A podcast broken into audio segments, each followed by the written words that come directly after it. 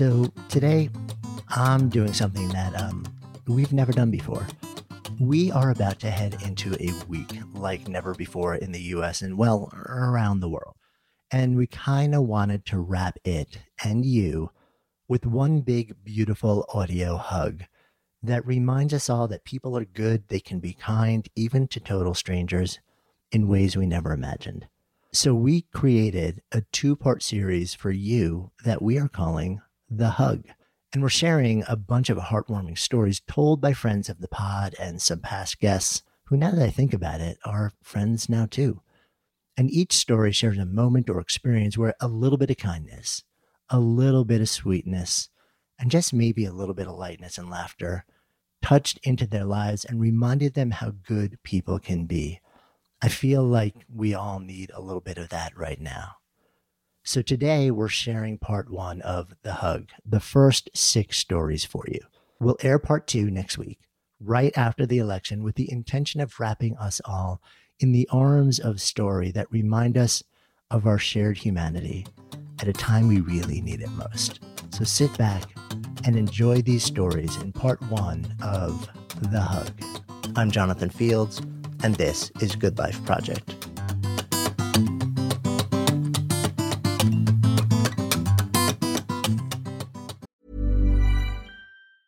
When you're ready to pop the question, the last thing you want to do is second guess the ring. At Bluenile.com, you can design a one of a kind ring with the ease and convenience of shopping online. Choose your diamond and setting. When you find the one, you'll get it delivered right to your door. Go to Bluenile.com and use promo code LISTEN to get $50 off your purchase of $500 or more. That's code LISTEN at Bluenile.com for $50 off your purchase. Bluenile.com code LISTEN. Hey, I'm Ryan Reynolds. Recently, I asked Mint Mobile's legal team if big wireless companies are allowed to raise prices due to inflation. They said yes. And then when I asked if raising prices technically violates those onerous two year contracts, they said, What the f are you talking about, you insane Hollywood ass?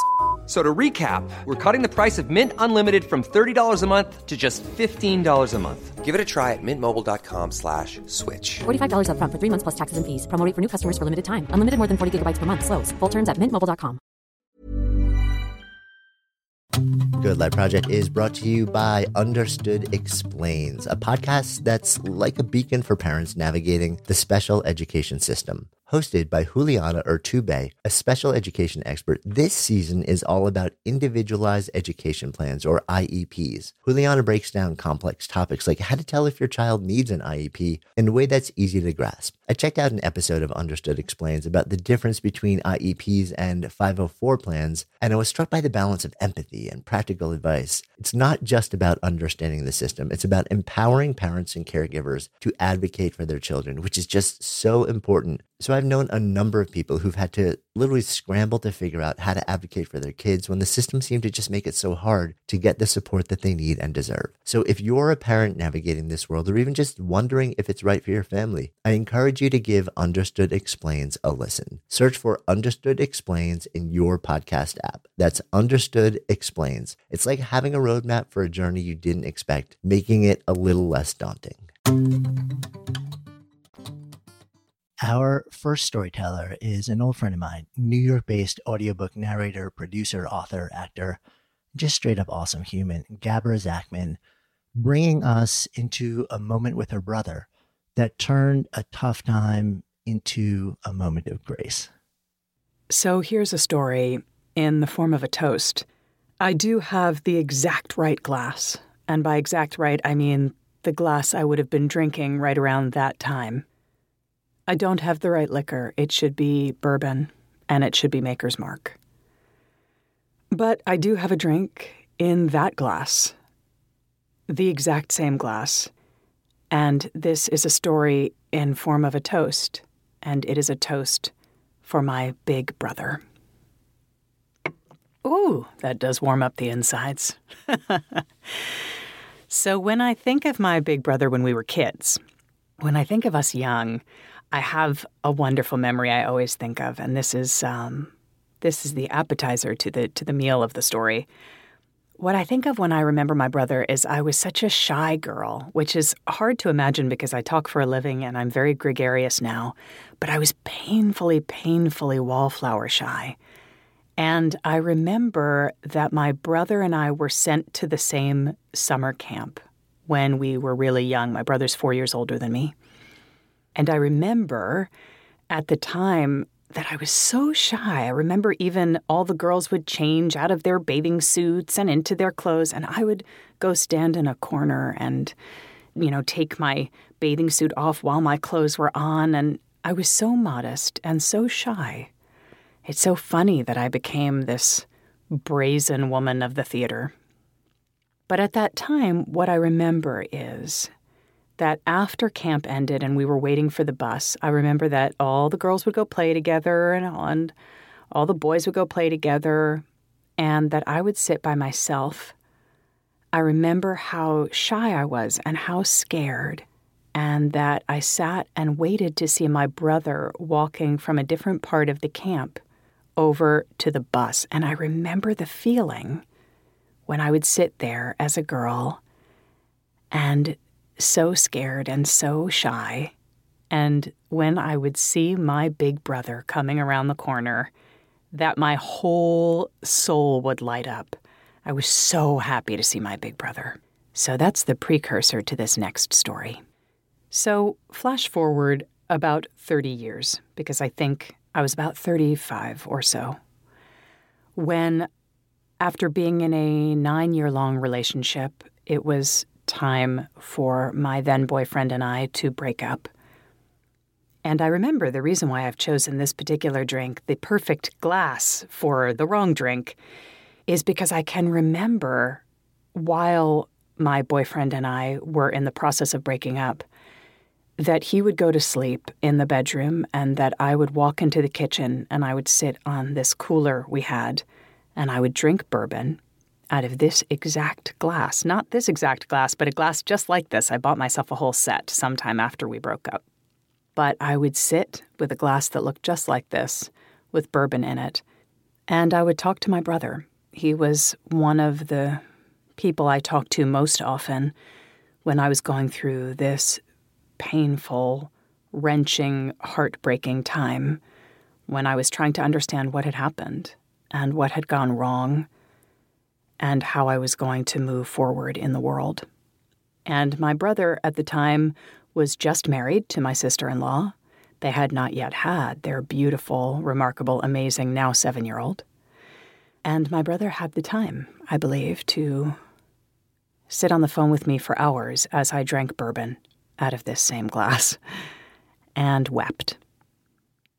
But it was a little bit after this when this main part of the story takes place.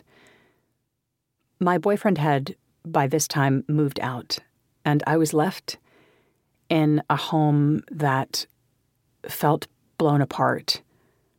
There were holes where his stuff used to be, and there was some stuff that was left that I never liked in the first place, and I hadn't learned at that point how to put together a home not the kind of home I have now, which is my sanctuary and a place of great creativity and joy and love and rest. Then I didn't know how to put together a home, so when he left it, it was like a bomb had gone off. There were empty spaces where books used to be and places on the wall where there was faded paint or dust underneath where pictures had been taken off, and everything felt filled with holes, particularly in the kitchen, because I was not the chef that I am now. I didn't have the kind of kitchen that I have now, and so it was missing a lot of things. My kitchen was, in particular. And it was around this time that my brother came to visit. He came by himself. His wife was back at home, and he came perhaps on a business trip or perhaps just to see friends.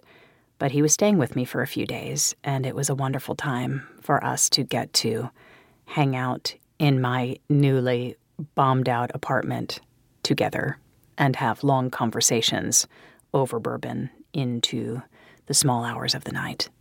And at one point, my brother noticed that there was a list on the door of the refrigerator. I don't remember what the title of the list was, or even if there was a list. I just remember that it was a list of items. And my brother said to me, What is this? What's this list on your fridge? And I said, Oh, I said, well, that's a list of everything that I wish I had in this kitchen if I could afford it.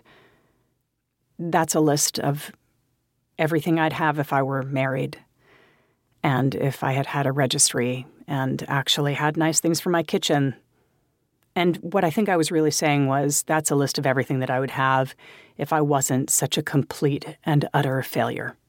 And if I hadn't just bombed out my entire life, and if I hadn't actually lost any opportunity to have the kind of life that I would have hoped to at one point have, and if I wasn't too old, and if I wasn't too this, and if I wasn't too that, and if I hadn't just X, Y, or Z, then maybe I would have this amount of things in my kitchen. But basically, what I said was, I'm going to gradually buy every single one until I have the kind of kitchen that I want.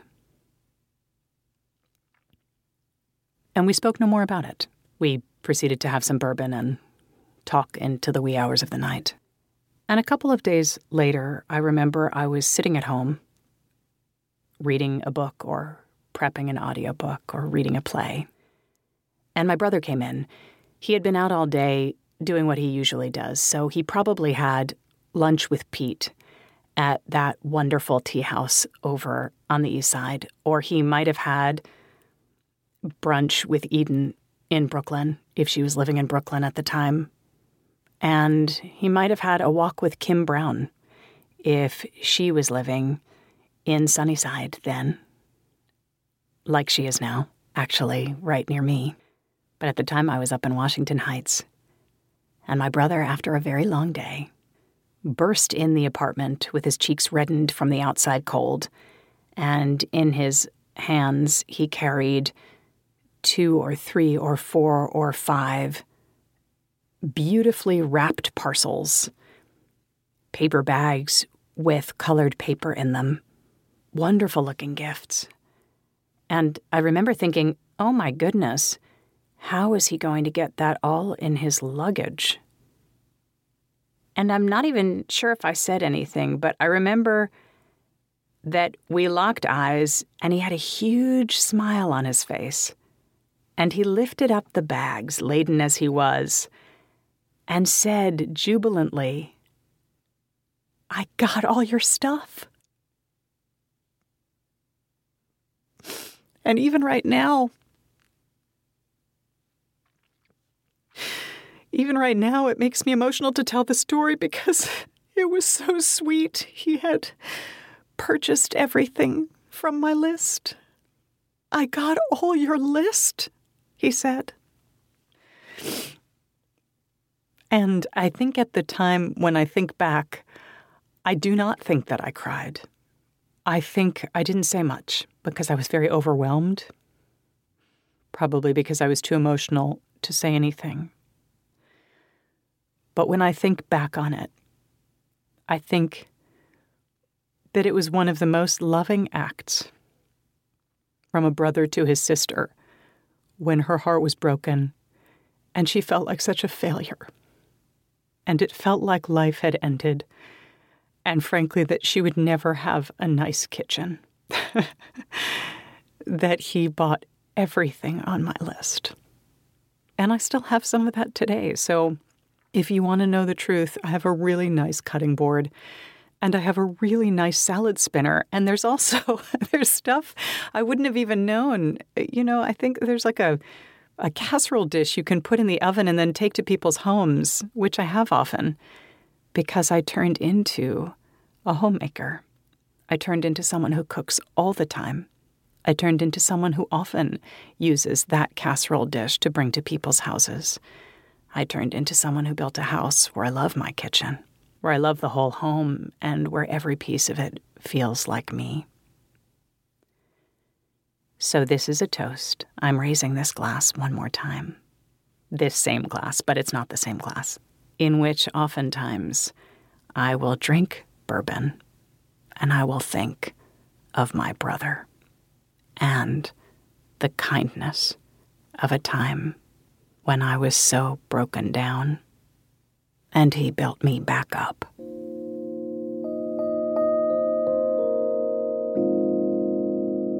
So I hope you enjoyed that. Next up is former DJ, music aficionado, purveyor of chill.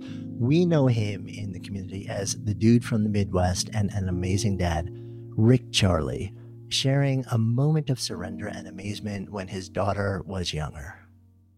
Do you remember when you were a teenager and a new song came out that you could not stop listening to? The kind of song that just blew your mind that it even existed or you could not help but move to it. You would play it over and over again, never tiring of the music or the words. You played it so much, your parents were seriously considering psychotherapy for you. Well, for me, that song was Roll with the Changes by REO Speedwagon. Do you remember it? It starts hard with a pounding piano chord and crashing drums, soon followed by a screaming electric guitar and the intro crescendos to a pause before Kevin Cronin belts out a cappella, as soon as you are able. Man, still brings me chills every time. And yes, I did, in fact, listen to it about 20 times before sitting down to tell you this story. So, for my daughter June, that song was Viva la Vida by Coldplay. It too has a powerful intro with booming cellos and a hard beating bass drum. I understood how this song filled her heart with the essence of life. Well, I did, at least for the first 50 times I heard it. She chose this song to sing in her middle school talent show. It's exceptionally appropriate considering where she exactly was a year earlier. You see, 365 days prior, June was laying in an ICU, hooked up to life support, desperately waiting for a new liver to arrive. Hers had died, a slow, agonizing death due to a genetic disorder she had been born with. She laid there with a golden brown mustard hue in her eyes and on her skin, and a myriad of machines pumping her full of a fake life in hopes that a healthy liver would come available to her in time. And well, time, that was not on her side. Viva la vida translated means live life. The story of this song is of a king who loses his kingdom. It is only then that he realizes he forgot to actually live life. One year later, after relearning how to walk, how to talk, and how to sing, she would stand all alone on a stage in front of hundreds of kids and adults who, well, they knew who this kid was, but they really didn't know the person. You see, she wasn't popular. She didn't have a ton of friends at this school. I was sitting in the gym, also alone, surrounded by all these strangers, with a giant pit in my stomach. I'm not sure who was more nervous, her or me. Her turn came up and the curtain opened, and there, this tiny 13 year old girl, all five foot three of her, standing on a ginormous stage. Just her in a simple black dress and a microphone. Well, the music began, and after the cello intro, she hit her first notes. Her voice was meek and not at all the powerful force that had bellowed through my home day after day. She was terrified. She got through the first stanza and stood there waiting for the next mark as the music continued. And that is where it happened. She froze. She either lost where the words began again or she simply forgot the words altogether. I don't know. But there she stood, staring blankly out into a sea of strange faces. Man. It seemed like forever that she stood there, and then the tears started rolling down her cheeks she didn't know what to do and and she wasn't alone the audience was just as frozen finally someone on stage realized this number was crashing hard and they closed the curtain quickly the mcs rushed on the stage to clean up the mess and introduce the next act as a parent, what do you do? I mean, right? Do I madly rush back there and scoop her up and just hug all of the fear and embarrassment out of her? Or do I let her be and see how she handles it? And I didn't know. And I froze and stayed in my seat and waited. Maybe this is just one of those times that they have to go through it on their own, you know? I just didn't know. And she didn't come out to see me or look for me, so I just sat through each of the remaining numbers, selfishly hoping for the end. I twisted and turned in my seat. I was uncomfortable, like those middle school old wooden folding chairs could ever give you any comfort anyway. The last act was about to be introduced, and this purgatory could finally end. The MCs kept on saying the word June, like the month. It was odd and probably wouldn't be noticed by anyone else except that's my daughter's name. And it was kind of painful to hear after we had gone through. Why were they torturing me this way? That was what was going through my head. Well, then we all found out what was going on. In their own cheeky way, they were reintroducing June she was going to come out and try again. Oh my freaking God, you've got to be kidding me. I was in a full on panic attack at this point, and I can only imagine what was going on inside her. But there she was again, all alone on that huge stage, in her simple black dress, holding a microphone. The audience cheered loudly, and the music began, and everything was just as it was before. I was rooting under my breath. You can do this. I know you can do this. And then we hit the same place as the first time. And it went exactly as before. She got lost and froze. I totally just buried my head in my hands, feeling the embarrassment she had to be feeling. And that is when it happened. The four MCs rushed out on the stage, but this time they had the sheet music for the song in hand. They surrounded her and began singing with her. The audience started cheering, You can do it, June. You've got this. It was just like giving Underdog his super energy pill. She woke up and started belting out the song again. Then the entire cast of all the kids who had performed in the talent show appeared on stage all around her, singing along to the song. I sat there ready to bawl my eyes out. Here, an entire community embraced this minuscule teen and lifted her up on their shoulders and carried her to the finish line.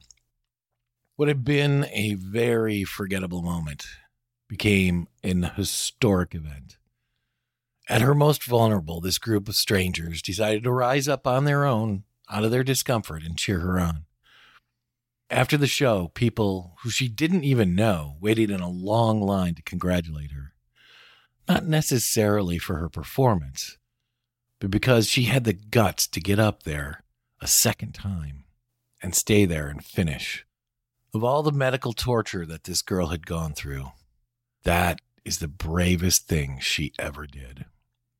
And all these other humans, mostly complete strangers to be sure, stood with her holding her up when she needed it most. And the big thing is, they didn't have to. Cool fact a crocodile can't stick out its tongue. Also, you can get health insurance for a month or just under a year in some states. United Healthcare short term insurance plans, underwritten by Golden Rule Insurance Company, offer flexible, budget friendly coverage for you. Learn more at uhone.com. Quality sleep is essential. That's why the Sleep Number Smart Bed is designed for your ever evolving sleep needs. Need a bed that's firmer or softer on either side? Helps you sleep at a comfortable temperature? Sleep Number Smart Beds let you individualize your comfort so you sleep better together. JD Power ranks Sleep Number number 1 in customer satisfaction with mattresses purchased in-store. And now, save 50% on the Sleep Number limited edition Smart Bed for a limited time. For JD Power 2023 award information, visit jdpower.com/awards. Only at a Sleep Number store or sleepnumber.com. Good Life Project is sponsored by NetSuite. So I remember when our businesses were just starting to really scale. It was amazing and also added complexity and stress. And the things that I used to do in hours were taking days, too many spreadsheets, too many systems, no single source of truth. If that sounds familiar, you should know these numbers 37,000. 25 and 1. 37,000 businesses have upgraded to NetSuite by Oracle. 25. NetSuite turns 25 this year. That's 25 years of helping businesses do more with less, close their books in days, not weeks, and drive down costs. And one, because your business is one of a kind. So you get a customized solution for all of your key performance indicators in one efficient system with one source of truth, manage risk, get reliable forecasts, and improve margins. Everything you need to grow all in one place. And right now, download NetSuite's popular KPI checklist designed to give you consistently excellent performance absolutely free at netsuite.com slash goodlife. That's netsuite.com slash goodlife to get your own KPI checklist. netsuite.com slash goodlife.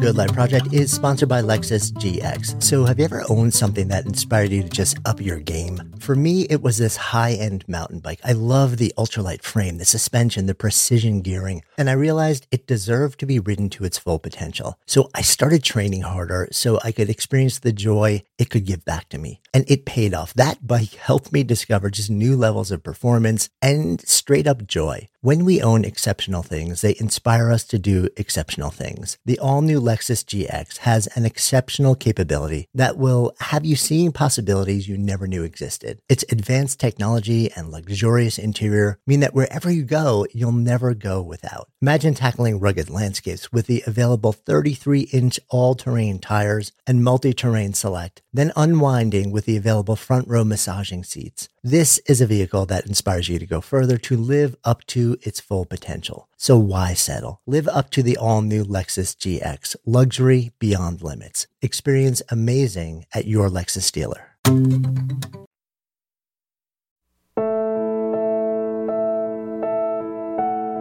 Thanks so much, Rick. So, our next hug storyteller is writer and new mom, Rebecca Taussig, who's actually a recent guest on the show. Rebecca shares a story about when the truth bubbles up inside of you and it just needs to find an escape. The assignment was to go out into nature and draw. And it didn't have to be elaborate. I mean, it could just be like the trees in your backyard or a trail at a park, but it was one of my first assignments in my first semester of college ever. So I had no idea what I wanted to do with my life, but I really liked art class in high school. So I was in this art class. I put off this nature assignment, procrastinated like I always did until like 10:30 the night before it was due, you know, the next morning at 8 a.m. So it's literally pitch black outside and a tree looks the same as a building at that point. So I'm like strategizing, panic. What am I going to do? So I'm like rifling through all these old nature books in my parents' basement. And I actually found some gorgeous scenes, which was really exciting to me because they were like already framed up perfectly. And all I really had to do was copy it onto the page and get the shading just right. And I thought it looked really good. So, and I and I wanted it to look good because I really wanted to impress this new teacher that I had. Or I guess more accurately, I wanted to avoid being ridiculed by the teacher. Uh, his name was Zig, or at least I mean, we called him Zig. I don't know if that was really his official name or where that came from, but we called him Zig. And he was this larger than life, cantankerous little man with tufts of white hair. And he would come into the art studio in the morning, wouldn't greet anyone, he wouldn't smile. He was just like glaring at everyone. He always seemed furious about something. And at the start of each class, you know, we'd been in class for a couple of weeks and we'd started each class by putting up our homework, our drawings up on this big board for everyone to see. And he'd pace back and forth in front of them for a few minutes, you know, glowering with his arms crossed. And then he would set to work critiquing them in front of everyone, like pinpointing every mistake, every opportunity someone missed to be creative, every blunder. And then at the end of all of that, he would maybe sprinkle like a few compliments out there. So I was really hungry for those compliments. I say that. Uh, I say that I was hungry for them, but like not actually hungry enough to do my assignment in a timely manner. I don't know. I guess maybe that combo, hungry to achieve and not willing to work, maybe that says something about me in my early 20s. Maybe a lot of us are in that place in our early 20s, but that, that's where I was. I was really hungry for his approval. So it's the morning after I copied that nature scene out of my parents' nature book. And we're all pinning our drawings up on the board for Zig's scrutiny. And I was feeling really good because mine looked awesome. I mean, it had this like foreground, background thing going on, and shading was stellar. And I thought it like really stood out from the rest of all of the boring nature scenes on the wall. I was expecting maybe I would get like a little sprinkling of praise this morning. And, you know, we wait in silence as Zig walks back and forth in front of the pictures. And he finally breaks the silence, and I hear my name, which is exciting. Um, and he asks, Rebecca, did you actually go out into nature? And my face is like immediately hot because why is he asking me that? Like, why is he doubt that for some reason? And so I completely respond on instinct and I just say, yes, like very definitively. Yes, I went out in nature. And he presses in and he says, Really? like totally panicking. Like, why is he pressing me on this? But I feel like at that point, I, I don't have a choice. I have to uh, dig my heels in and go forward with this lie. So I'm doubling down and and I try to be as cool as possible as my heart is pounding in my chest. And I say, Yeah, I really did. And there's this pause, and he, Zig, says something like, Well, that's really amazing because uh, corn doesn't usually grow at this time of year in Kansas. And I didn't even realize that I'd been drawing corn. I had just been like copying this book out of this Kansas nature scene photo album. And so my like heart drops through the floor because he has totally caught me in this lie. And we are like locking eyes and it feels like it goes on for like three hours. But like all I do, I have no words. So all I do is I'm just like nodding casually, like, yeah, pretty amazing. But he knows I'm lying. And I know that he knows that I'm lying, and we're just frozen in this excruciating moment.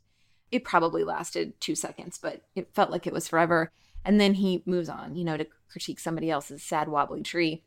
So this happens early in the semester. Zig and I have this moment, and I, I don't know what a typical early college student would do about that. I don't know how easily they would move on. I have to keep going back to this class three times a week for the rest of the semester. And I'm so desperate to move on. I want to be chill and easy and forget that it happened. But I am I'm not easy breezy. I am full of angst and anxiety.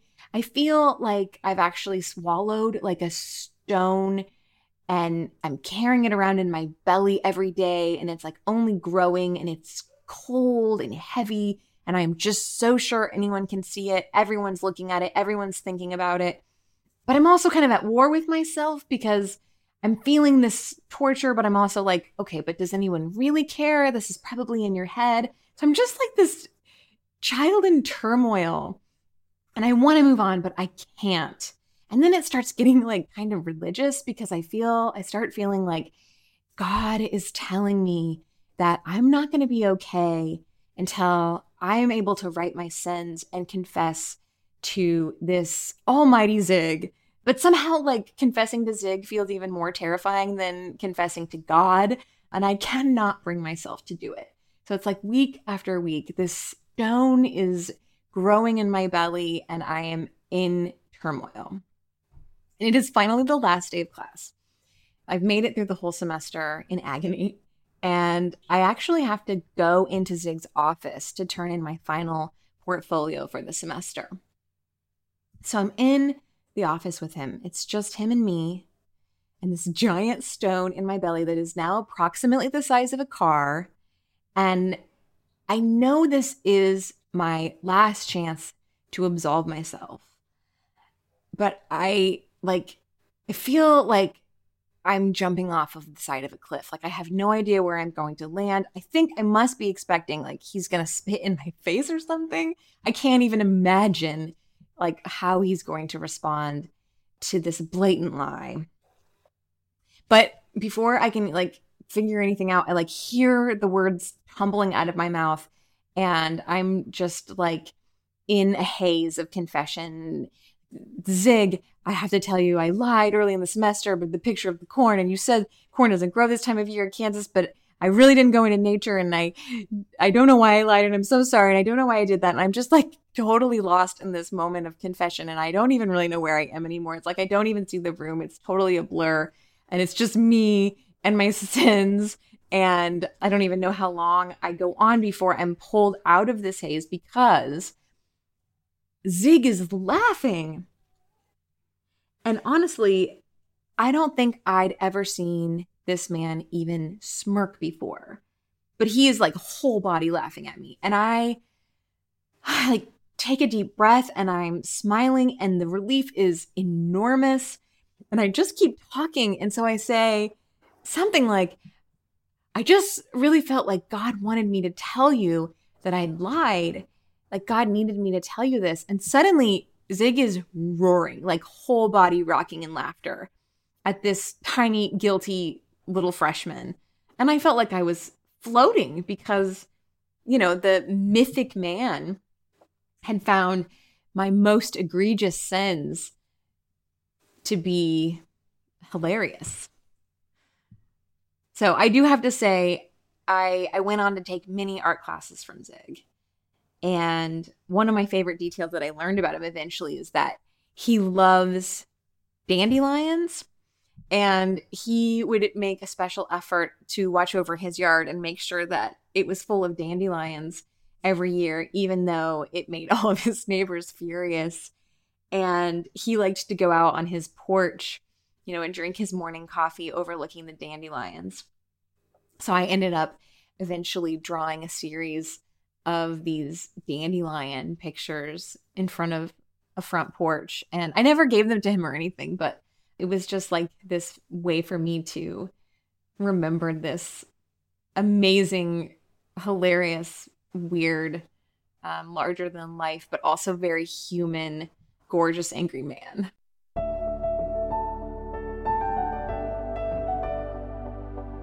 Thanks so much, Rebecca. So, New York Times bestselling author of the Book of Awesome, The Happiness Equation, and Everything is Awesome, Neil Pasricha who's taking up the hugs torch with our next story about an airport experience we can all relate to that ends in a very different way than we'd expect. Is it just me? Or does like pretty much everybody get a little bit more anxious when they go to the airport? You know, there's like all these stores that you never heard of before. They don't exist anywhere other than inside the airport. And they sell things that you know, you're like, oh, that's like a bag of almonds, but it's made by a brand that only exists inside the airport. You grab a juice from a company that, like, you thought went bankrupt in the 1980s, but apparently they're still alive selling just juices at the airport. I mean, the whole place is unnerving and unsettling, even just from that idea that it's an alternate reality, never mind the fact that you're in all kinds of lineups, you're being shuttled this way and that way. You tap in your pockets, making sure that you got your passport. Is everything in your bags? Do we have everything we need? Right. And then, of course, on top of all that, plus the stress of timing, right? Flight going, is it going at the right time? Is it delayed? Are we on time? Are we late? There is, of course, the most stressful part of the entire airport experience, which is, of course, the border guard. Okay. I know some people call these people like, I don't know, customs agents, but I always thought like they're a border guard. In my mind, they're like guarding a border. They they are standing on the outside of the country's line I mean outside. They're usually in the wrong country. Like Like I live in Toronto, Canada. So when I go to the Toronto airport, it's the United States Border Guard who is employed by the US government. They got a picture of the president in a frame right behind them. You know, they are working on behalf of the United States, but they're not living in the United States. They're living in Toronto or they're in Canada or they're they're somewhere outside. They're protecting the border from afar, right? And so I don't know if it is just my subconscious, but whenever I go up to the border guard, I'm always like, you know, I'm trying to argue why I'm invading their territory. That is kind of the way I think about it. And that entire conversation between me and the border guard is, of course, governed by a whole bunch of rules and norms and laws and behaviors that makes both people in the interaction kind of act like robots. You know, like you, you put your passport down and you don't say anything. Like you don't even talk. There isn't like a, hey, how's it going? Like, how's your day? How about those Mets? There's nothing. There's just like you walk up in silence. It's like it's like the soup Nazi in Seinfeld, right? Like you got not you just you wait for them to talk to you. And you never know. They might just wave you along. They might say, Where you going? How long you there? Or they might give you a good old fashioned grilling, you know, where it's just like, and, and, you don't know what's coming. They're like, Did you pack your bag yourself? Whoa, out of nowhere. And then you, and you stop. You're like, Did I pack my bags myself? Like, who would pack my bags? Well, I'm like, Well, you know, maybe my wife put my toothbrush. Like, you're like, uh, and you, you get nervous about it because you don't know what questions are coming. Did you pack your bag yourself? Do you have anything to declare? That's another one do you have anything to declare? What am I supposed to declare? like, I don't even know how that entire question is supposed to be answered. What am I supposed to declare? So I always say, no, there's nothing to, I have nothing to declare. But the point is that the interaction itself is, I find, super stressful. Now, I mentioned already, I'm Canadian. I live in Toronto. Where do I travel to all the time? The United States. Okay. Giant huge country just below me where almost everything I do is and happens. So I'm there all the time. I'm flying to New York or San Diego or Chicago or New Orleans or wherever. And I got to go through the airport and I got to have a conversation with the border guard. And my entire permission to be in the United States is, of course, governed by a whole bunch of paperwork that I hold very dear to myself and my body at all times. It's like this work visa and this travel document. I have this stamp on my passport. And of course, these stamps and travel documents and things have all kinds of rules. You know, you, you can't take out more than a certain amount of money. You can't bring anything back over a certain amount of money. You can't have visited a farm in the last 14 days. You can't have a pockets full of soil. You can't, here's my favorite, have any produce, right? That's one of the things it says. You can't take a whole bag of groceries with you when you cross the border. We don't know what kind of pesticides are in that. And so I go to the airport one day. I go to cross the border one day. I walk up to the border guard one day, and out of nowhere, I completely forget because I'm just not paying attention to myself that I'm eating an apple. I am eating an apple as I walk up to the border guard. And of course, as you might have guessed, he looks at me. He looks at the apple and he's like, You got to go to secondary. Now, if you never heard that phrase before, you may not appreciate how chilling it is. You got to go to secondary. We don't have enough tools here at first to properly assess you and sort out the trouble you're in. I'm like, well, what? Where's secondary? It points in like a direction that I never knew existed down a hallway that has a whole bunch of mirrored glass down it. Because of course, it looks like the kind of glass that you can see out, but you can't see in. So I'm like, oh, I'm going to like this. It feels like a police station, right? So you start walking that way, and of course, it's got the double paned glass doors that are totally frosted and they're really serious doors. And you know this because when you walk towards them, they swing open towards you. You know, when you go to the grocery store, it swings open into the store. But when you walk towards serious doors, they swing open towards you. You can't look in here. Only when you're walking here, we know you're coming from so far away that we have time to swing them open towards you. So I'm like, okay, so I'm wheeling my suitcase towards secondary, and I get inside, and I you can just feel when you get there. It's a very official scene. It is a very managed scene. These people are doing a deep assessment on you to check at the border if you're going to get in or not. And they got to follow rules, they got to follow protocols. There's laws governing the whole thing. They are in uniform.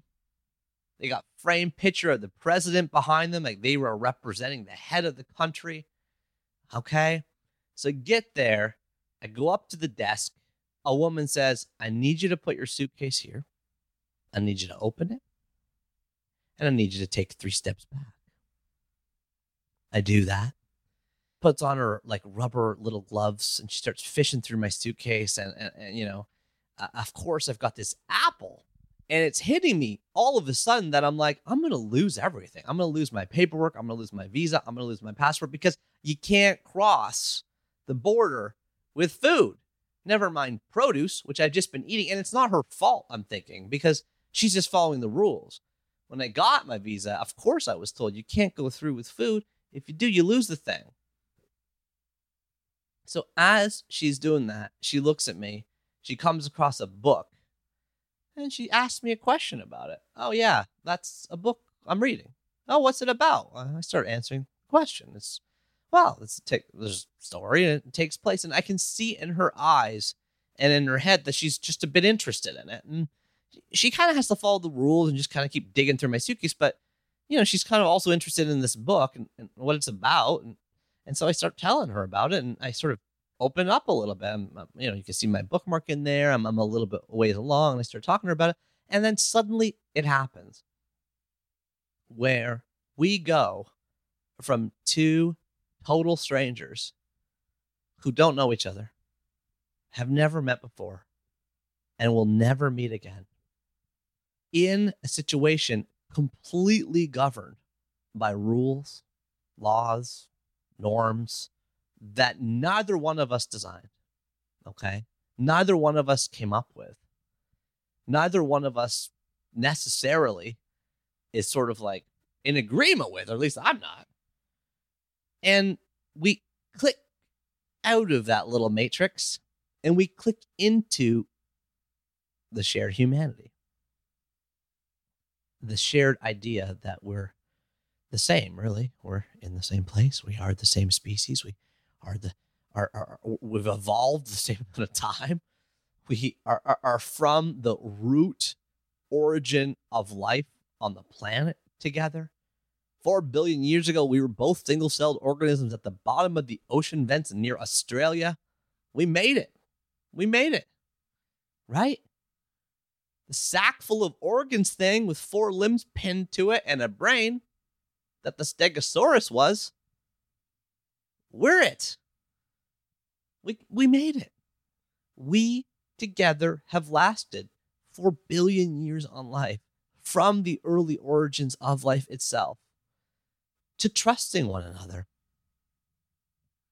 At the bottom of that ocean, we trusted mitochondria, a previously living organelle, to come up in inside ourselves, eat some of us, but give us power when we feed it protein. We evolved photosynthesis the ability to eat plants, the energy from the sun, give out carbon dioxide, feed those plants, feed us oxygen.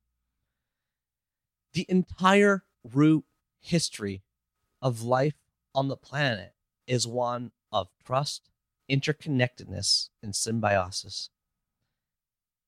Every single thing in this world is tethered together by the idea that it is the current manifestation of all the life that came before it.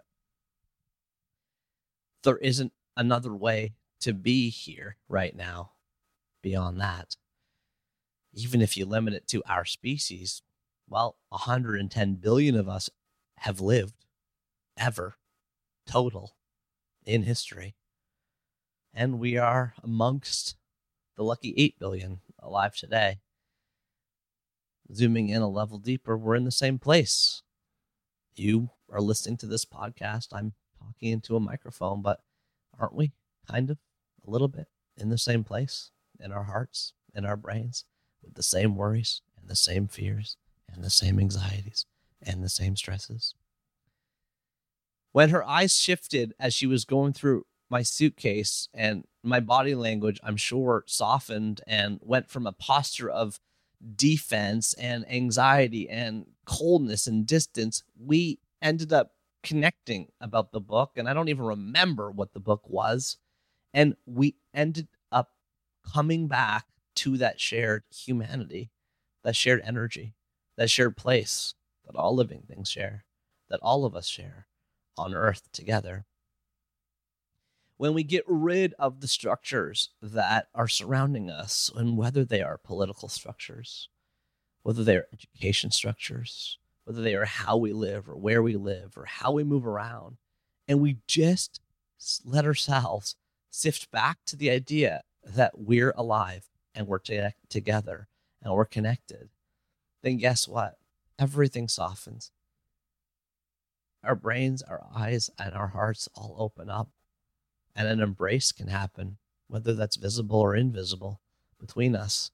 And the embrace says this I want a little bit of you in my heart, and I want to put a little bit of myself in yours. And I know it might sound trite or it might sound simple, but after that happened, as she was rifling through my suitcase, it was really easy for her to say, I think you're good. And for me to say thanks and chuck my apple in the garbage and just keep moving. I feel like there's so many times and moments in life when our behavior and how we're doing and what we're doing is governed by a set of norms, a set of rules, a set of policies that were created far above us, way beyond us, or way before us that we don't necessarily need to live by. And if we can recognize that, see that matrix, see that flicker in the structures that are surrounding us, and just connect with a smile, by holding the door, by giving someone the permission of our humanity and helping their humanity keep moving, then we should do that. We can do that. Every single moment we interact with another person is another opportunity to do that. Just like this. Good Life Project is sponsored by Lexus GX. So, have you ever owned something that inspired you to just up your game? For me, it was this high end mountain bike. I love the ultralight frame, the suspension, the precision gearing, and I realized it deserved to be ridden to its full potential. So, I started training harder so I could experience the joy it could give back to me. And it paid off. That bike helped me discover just new levels of performance and straight up joy. When we own exceptional things, they inspire us to do exceptional things. The all new Lexus GX has an exceptional capability that will have you seeing possibilities you never knew existed. Its advanced technology and luxurious interior mean that wherever you go, you'll never go without. Imagine tackling rugged landscapes with the available 33 inch all terrain tires and multi terrain select, then unwinding with the available front row massaging seats. This is a vehicle that inspires you to go further to live up to its full potential. So why settle? Live up to the all new Lexus GX, luxury beyond limits. Experience amazing at your Lexus dealer. Mom deserves the best, and there's no better place to shop for Mother's Day than Whole Foods Market. They're your destination for unbeatable savings, from premium gifts to show-stopping flowers and irresistible desserts. Start by saving 33% with Prime on all body care and candles. Then get a 15-stem bunch of tulips for just $9.99 each with Prime. Round out Mom's menu with festive rosé, irresistible berry chantilly cake, and more special treats. Come celebrate Mother's Day at Whole Foods Market. Imagine the softest sheets you've ever felt. Now imagine them getting even softer over time. That's what you'll feel with Boll and Branch's organic cotton sheets. In a recent customer survey, 96% replied that Boll and Branch sheets get softer with every wash. Start getting your best night's sleep in these sheets that get softer and softer for years to come. Try their sheets with a 30-night guarantee. Plus, get 15% off your first order at bollandbranch.com. Code BUTTERY. Exclusions apply. See site for details.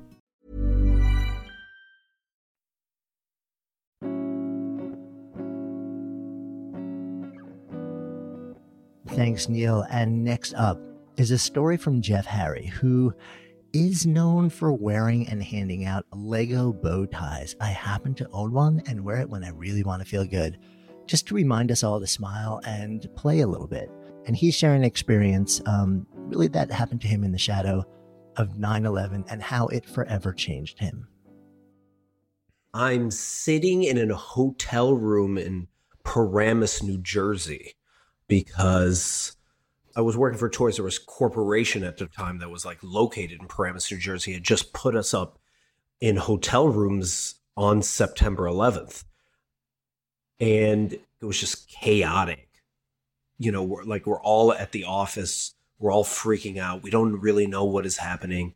Like you couldn't even get on the internet, so like people were freaking out. And then they're like, "We got you all hotel rooms because you can't go back." And I lived in Brooklyn at the time so remember they sent me to some hotel, who knows what it was. And then I remember when I got to my hotel room, I could see out the window and I could see just all of the smoke coming from lower Manhattan. And like most people, I just like turned on the TV and was just like just stunned and freaked out. And I felt so helpless and so lost that I couldn't sit in my hotel room enough. I had to like get out because I was like, "Are my friends okay?" So my friends work right downtown. My girlfriend is there, so I'm like, "How do I get across the bridge?" They're blocking the bridge. So I remember getting into my car and just driving around New Jersey, going to hospitals, trying to donate blood because like that would be the only thing that I think I could do because I couldn't just sit there. Like I felt like I needed to do something. And I remember going to four different hospitals, and every single one of them turned me away because they were like, our blood banks are full. People have been visiting them the entire afternoon. And now it's almost like 7 to 8 p.m. at night. And I feel, you know, like I haven't contributed anything, you know, and people are dying, like literally dying.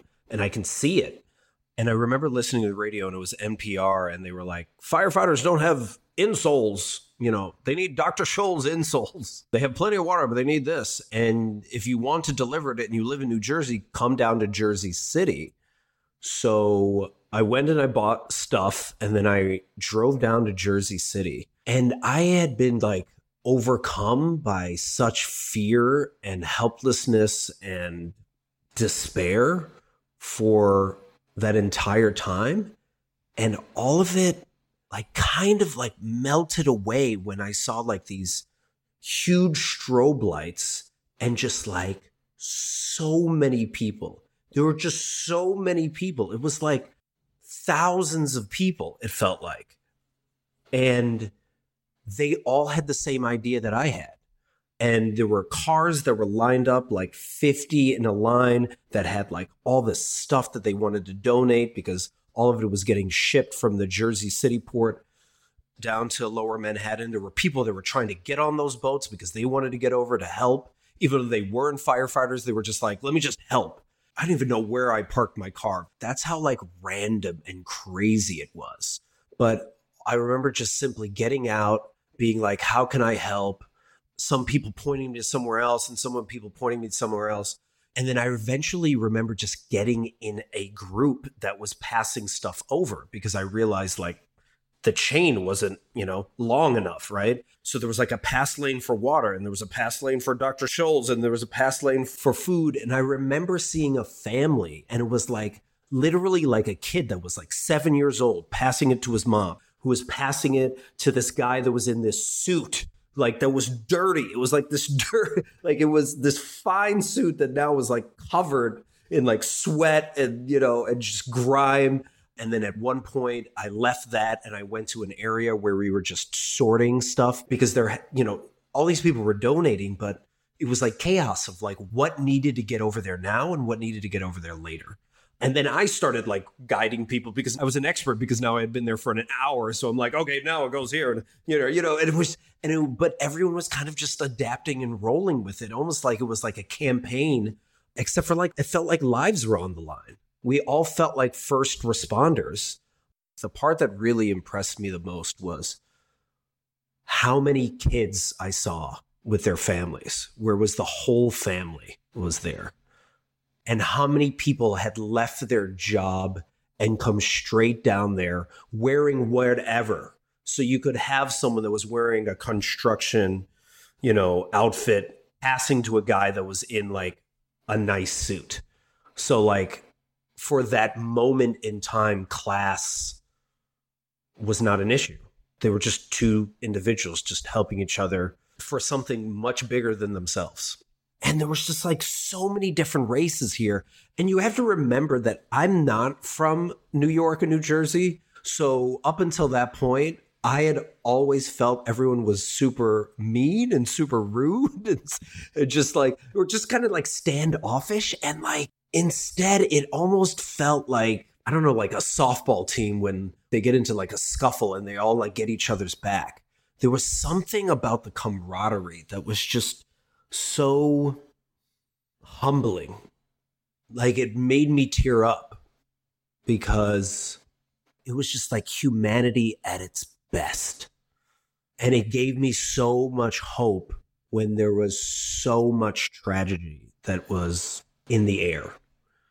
And it inspired me to start being more active and embrace being an activist in many ways. I had seen a lot of division and you know racism and you know various parts of things you know at my time while I lived in New York and and worked in New Jersey but for that for that day you would have not questioned that those people knew each other you really felt like they were like they played for the same Brooklyn softball team, right? Like at the same time that they were like really like, hey, we got to move, we got to we got to move this stuff. They were also very kind and sweet, which is nothing like New Jersey or New York. Nothing, you know? Like, hey, thanks for that. Hey, can I please have that? Like just in these New Jersey accents that I was just like, what is going on, dude? And I didn't leave. I didn't get tired. I think I was there till midnight. So I was there from like 7 p.m. to midnight and I didn't get tired. If anything, I at one point was like, can I go over there as well? Can I help? Even though I didn't know what I was going to be doing if I got over on that barge to get over there. It was so close yet so far. Like you could see it, feel it, smell the ashes and everything burning just across the water. Almost I felt like you could touch it. Yet it also felt so far away because you could almost feel the pain and suffering that was going on there. And then being on the Jersey side where there was like this all this beauty and humanity of like what was happening here. And I know it was also happening over there, but it was just like such a stark contrast. And I think that's why so many people were yearning to get over there, even though they didn't know what they would do when they got over there, is because they just wanted to help. Almost as if they could stop it from happening, even though they couldn't. And I remember after seeing that that night, the next day I went to the Toys R Us Corporation where I was working. And in my department, I was like, hey, I'm going to buy like, you know, hundreds of dollars of stuff. Who wants to help me? and all these people donated. And I remember when they opened the bridge of George Washington, I drove straight down to 14th Street where like there was a cop there and he was just like park here and then we're just like handing it out to like the firefighters and the police and and I remember it was ironic I got a ticket there but like the other cop was like ah don't worry about that ticket you know we'll we'll take care of that and I just felt like everyone had each other's back and I'll never forget that.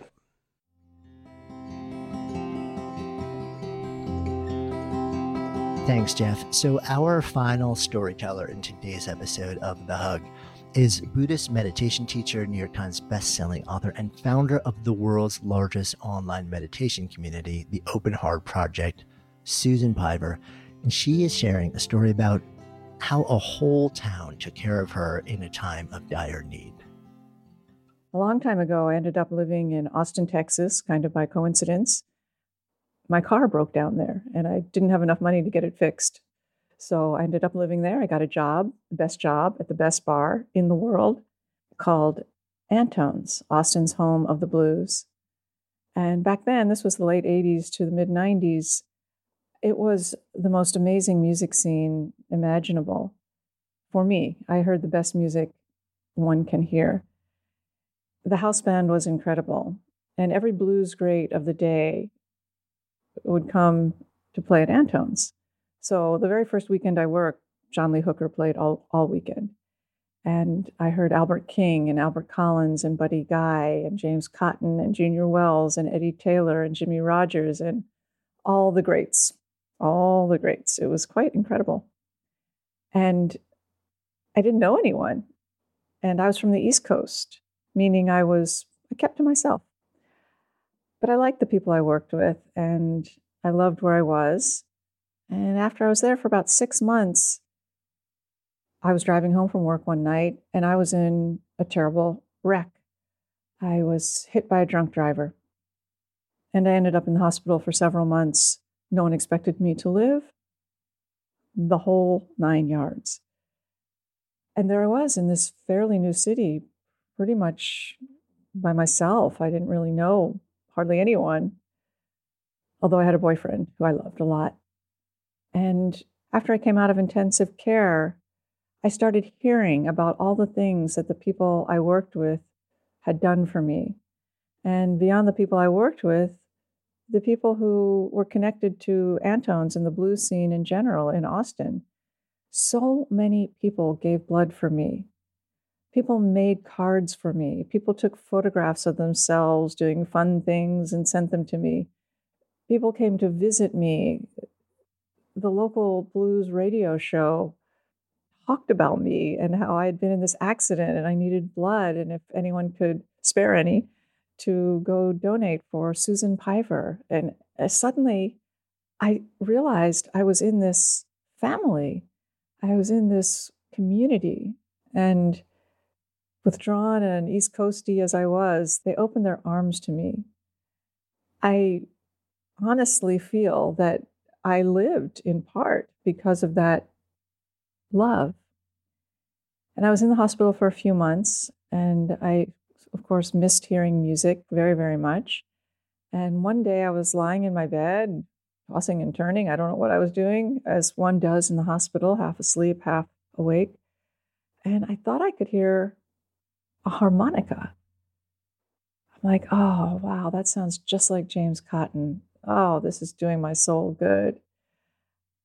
And it got louder and louder. And I was lying there thinking, wow, this is an amazing dream. This is, I hope I can stay in this dream for a long time. And just then, the door to my room swung open a little bit, and in walked James Cotton, who had come down the hallway playing harmonica for me and sat by me with my boyfriend and played for 20 minutes, half an hour, just played. We didn't exchange a word. He just played. We smiled at each other. And he left. And I don't think I've ever felt so cared for in my life.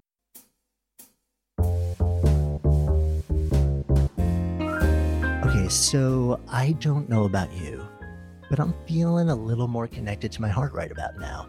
Reminded really how much goodness is all around us when we stop long enough to see it and to share it.